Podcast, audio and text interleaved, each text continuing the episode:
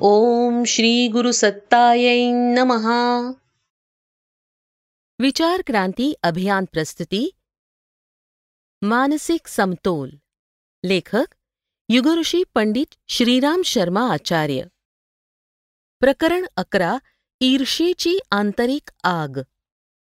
ईर्षा एक असा आंतरिक अग्नी जो आतल्या आतच दुसऱ्याची प्रगती किंवा यशसमृद्धी बघून आम्हाला भस्मसात करत असतो.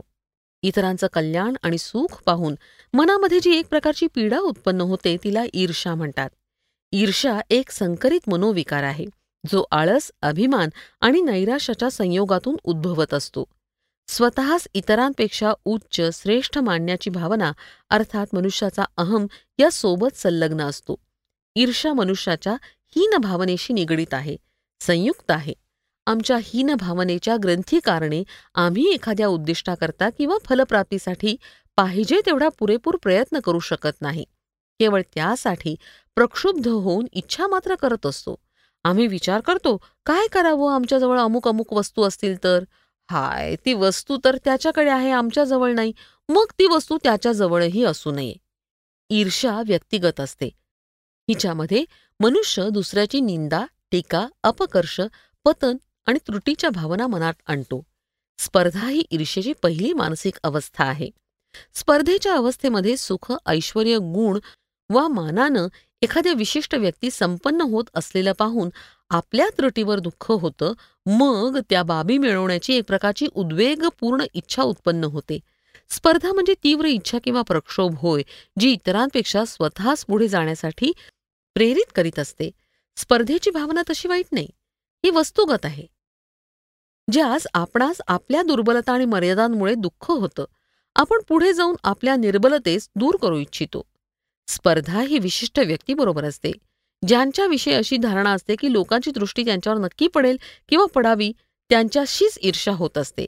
ईर्षेच्या संचारासाठी पात्र व्यक्ती व्यतिरिक्त समाजाची देखील आवश्यकता असते. समाजामध्ये उच्च स्थान प्रतिष्ठा इतरांसमोर आपलं नाक उंच ठेवण्यासाठी ईर्षेचा जन्म होत असतो. आपल्याजवळ ती वस्तू नसल्यामुळेही मनोविकाराचा संचार होत जातो. ईर्षेमध्ये क्रोधाचा भाव कोणत्या ना कोणत्या प्रकारे मिसळलेला असतो. ईर्षेसाठी म्हटलं पण जातं की अमुक व्यक्ती ईर्षेच्या अग्नीमध्ये होरपळून निघत आहे.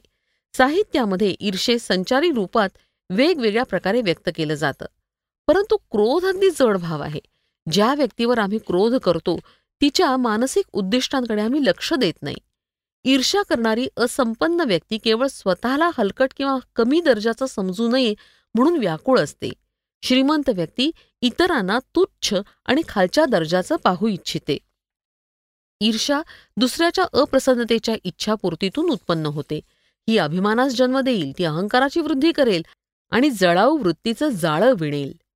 अहंकारांना विव्हळ होऊन आम्ही इतरांचं भलं पाहू शकणार नाही. अभिमानामध्ये मनुष्यास आपल्या उणीवा आणि कमकुवतपणा दिसत नाही. अभिमानाचं कारण स्वतःविषयी फार उच्चत्वाची मान्यता धारण करून घेणं हेच आहे. ईर्षा तिचीच सहगामिनी आहे. ईर्षेद्वारे आम्ही मनातल्या मनात इतरांची उन्नती आणि भरभराट पाहून मानसिक दुःख अनुभवत असतो. तो मनुष्य तर दिवसेंदिवस पुढेच जात आहे आणि आम्ही जिथल्या तिथे पडून आहोत उन्नती करू शकत नाही. मग त्यानंच का उन्नती करावी? त्याचं काहीतरी वाईट झालं पाहिजे. एखादं दुःख रोग शोक संकट त्यावर अवश्य आलं पाहिजे. त्याची निंदा नलस्ती आपण केली पाहिजे. असं केलं तर त्यास या ना त्या प्रकारे अवश्य हानी आणि दुःख पोचेल अशा प्रकारच्या विचार प्रवाहाद्वारे ईर्षा निरंतर मनास क्षती पोचवते. अशुभ विचार केल्यानं सत्प्रवृत्ती आणि प्राणशक्तीचा हळूहळू ऱ्हास होऊ लागतो.